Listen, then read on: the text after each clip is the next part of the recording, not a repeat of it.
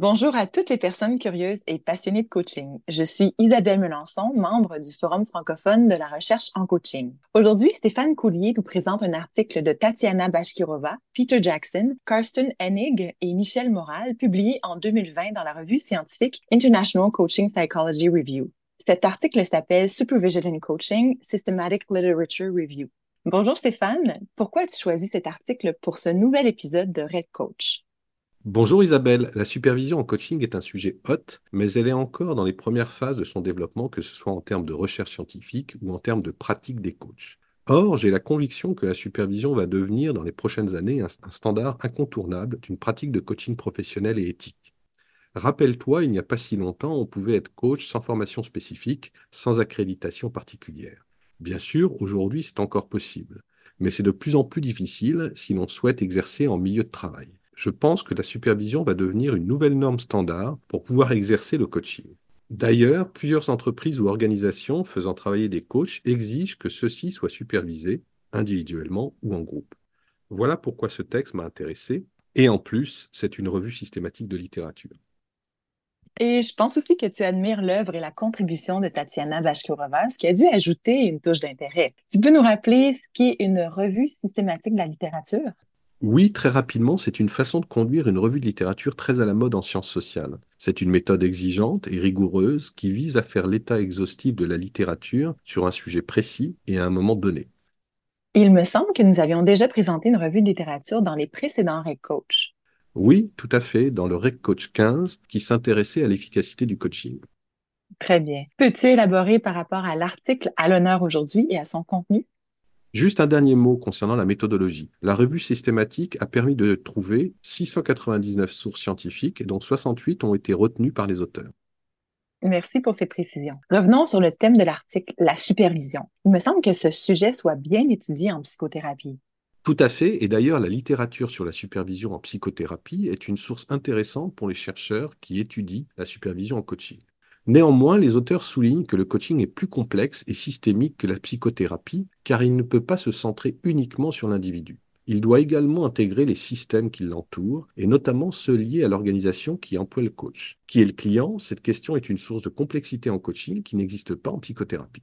Parfait. Et que nous apprend cette revue de littérature? Baskirova et ses collègues identifient quatre thèmes qui ressortent des articles étudiés.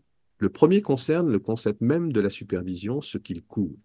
Le deuxième s'intéresse à l'état du développement et des ancrages théoriques de la supervision en coaching. Le troisième parle de la valeur attribuée au coaching. Enfin, le quatrième thème fait état de la situation actuelle du coaching dans la pratique. Quand je dis actuel, j'entends le moment où a été écrit l'article, c'est-à-dire en 2019. Très bien, je te laisse nous présenter ces quatre thèmes. Concernant le premier thème, les auteurs font le constat qu'il existe de nombreuses définitions de la supervision en coaching et que celles-ci ne répondent pas toujours aux critères d'une bonne définition que sont l'universalité et l'unicité. Universalité en ce sens qu'une définition de la supervision en coaching devrait permettre à toutes les approches de supervision d'être couvertes par la définition. Unicité traduisant le fait qu'aucune autre pratique que la supervision en coaching ne pourrait s'inscrire dans la définition. Deux objectifs qui pourraient sembler contradictoires. En effet, d'où la difficulté d'élaborer une bonne définition. Et d'ailleurs, les auteurs expliquent que souvent, les définitions sur la supervision penchent vers un de ces deux extrêmes. Des définitions très précises qui favorisent l'unicité, ou d'autres très concises qui, en cherchant l'universalité, risquent de ne pas être suffisamment uniques. Par exemple, une définition visant à l'universalité est celle proposée par Carole en 2007, pour qui la supervision en coaching est un espace où les supervisés révisent et réfléchissent sur leur travail afin de le faire mieux. Voici ce que je comprends de la supervision en coaching. Elle implique deux protagonistes, un superviseur et un supervisé, et le coach professionnel supervisé est en quelque sorte coaché par un superviseur dans le but d'évoluer dans sa pratique, comme si le coach devenait le coaché pendant une supervision. Au-delà de ma définition maison très approximative, je suis curieuse, les auteurs nous offrent-ils une définition parfaite de la supervision en coaching? Pas vraiment, mais ils en décident les contours en synthétisant les caractéristiques qui se retrouvent dans les différentes définitions couvertes par la revue de littérature. Et quels sont ces contours? Tout d'abord, trois objectifs assignés à la supervision en coaching. Premièrement, développer les compétences et la capacité du coach par une réflexion sur son propre travail. Deuxièmement, offrir un espace de soutien permettant de travailler sur les expériences vécues par les coachs dans leur pratique. Enfin, troisièmement, encourager une pratique professionnelle basée sur l'éthique. Les auteurs précisent que la supervision en coaching nécessite un dialogue réflexif et en profondeur du coach sur lui, sur le système dans lequel il évolue et sur sa pratique. Comme le rappelaient Moral et Angel en 2019, la supervision est un moyen pour le coach de résoudre ses problèmes professionnels, mais, ce faisant, également de s'élever en entreprenant une réflexion plus profonde sur sa pratique, sa vision du monde, ses valeurs et le sens qu'il donne à son action. Tout un programme pour le coach, Stéphane. Je reste néanmoins sur ma faim et j'étais persuadée que tu allais nous fournir la définition ultime, celle qui est à la fois unique et universelle, et qui supplanterait de loin ma définition maison.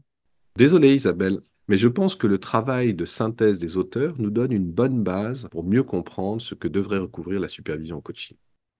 Parfait. Passons au deuxième thème, l'état du développement théorique sur la supervision en coaching. Sur ce point, les auteurs font le constat que la littérature parle surtout de pratiques et modèles sans que les liens avec des théories existantes soient toujours explicites.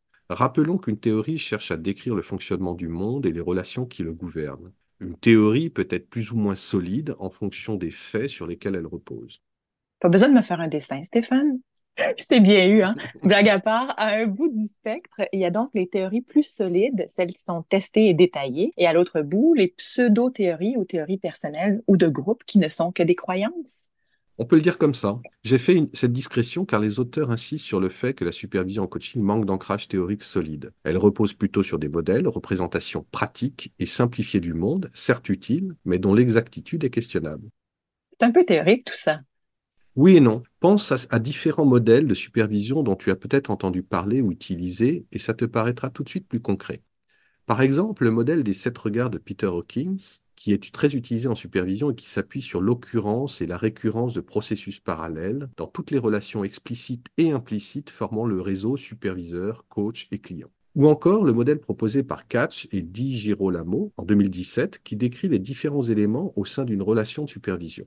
Ou enfin, Gray, qui en 2017, en s'appuyant sur les travaux de Passmore et McGoldrick, décrit la supervision comme s'inscrivant dans un système composé d'un contexte dans lequel évolue le coach, d'un processus issu des expériences du coach, des besoins, avantages et attentes organisationnelles, et enfin des résultats en termes d'apprentissage et de changement. Pense également à des outils que tu utilises dans ton activité de coach. Ils reposent sûrement sur un modèle. Mais sur quel fondement théorique ces modèles s'appuient-ils? Les connais-tu? Et si oui, les maîtrises-tu suffisamment pour pouvoir t'appuyer dessus de façon consciente? En quelque sorte, s'appuyer sur des théories solides permet d'être capable d'être plus critique des modèles et outils que l'on utilise dans sa pratique. Tout à fait. Et les auteurs font le constat que les ancrages théoriques de la supervision en coaching sont encore à construire. C'est intéressant car c'est également le constat qui est fait sur le coaching plus généralement. Autre chose sur ce thème? Oui, les auteurs font également une synthèse de différents constats issus de la recherche sur la supervision en coaching. Je t'en partage quelques-uns. Tout d'abord, concernant la relation de supervision, les auteurs constatent que le pouvoir qui existe dans cette relation est un sujet important, bien que souvent sous-estimé. Ensuite, sans surprise, les compétences d'un superviseur recoupent celles d'un coach quant à l'écoute et le questionnement notamment. Par rapport aux compétences d'un coach, une emphase est mise sur la capacité du superviseur à promouvoir et encourager la réflexivité du coach sur ses actions et ses pensées pour que celui-ci puisse être capable de métacognition. Certains chercheurs ont d'ailleurs élaboré des modèles de développement du superviseur. Très intéressant. Venons-en au troisième thème, la valeur attribuée à la supervision. The question pour toi, Stéphane. La supervision, est-ce que ça marche? Oh là, Isabelle, tu commences à me connaître, alors si tu attends une réponse tranchée sur le sujet, tu vas être déçu. Zut, j'espérais t'avoir à l'usure. Désolé, mais la recherche est intraitable et trouver des preuves sur l'efficacité d'une pratique telle que la supervision ou le coaching demande du temps et de nombreuses études dont les résultats convergeraient. Je sais, je sais. Donc, sur la valeur attribuée à la supervision, les auteurs ont répertorié 13 études qui parlent de ce sujet. Ces études se concentrent essentiellement sur le coach. Les résultats sont trop peu nombreux pour en tirer des généralités. Néanmoins, quelques pistes de réflexion émergent. Tout d'abord, la supervision semble avoir des effets bénéfiques sur les effets négatifs du coaching sur le coach, tels que l'épuisement, le stress, le sentiment d'une trop grande responsabilité vis-à-vis du client, la solitude. Ensuite, la supervision semble avoir un impact positif sur le développement des coachs, notamment sur la capacité à explorer de nouvelles perspectives et de nouvelles façons d'appréhender leur pratique de coach. La supervision aide également à traiter des cas difficiles et à avoir plus de confiance dans l'exercice de son rôle. Finalement, Finalement, les auteurs concluent que la valeur principale de la supervision est l'espace réflexif qu'elle offre au coach. Merci. Et parle-nous finalement du quatrième thème, c'est-à-dire l'utilisation actuelle de la supervision en coaching.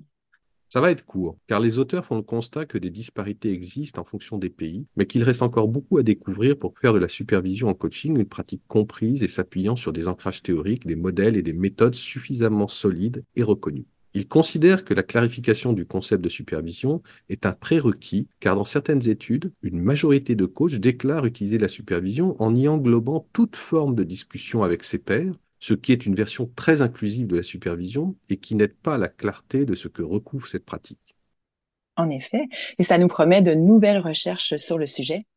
Oui, ce ne sont pas les pistes de recherche qui manquent. À cet effet, il faut signaler que Bashkirova et ses collègues proposent une série de thèmes et de questions de recherche sur le sujet de la supervision en coaching, qui sont autant de sujets de réflexion très porteurs pour tous ceux qui s'intéressent à ce thème.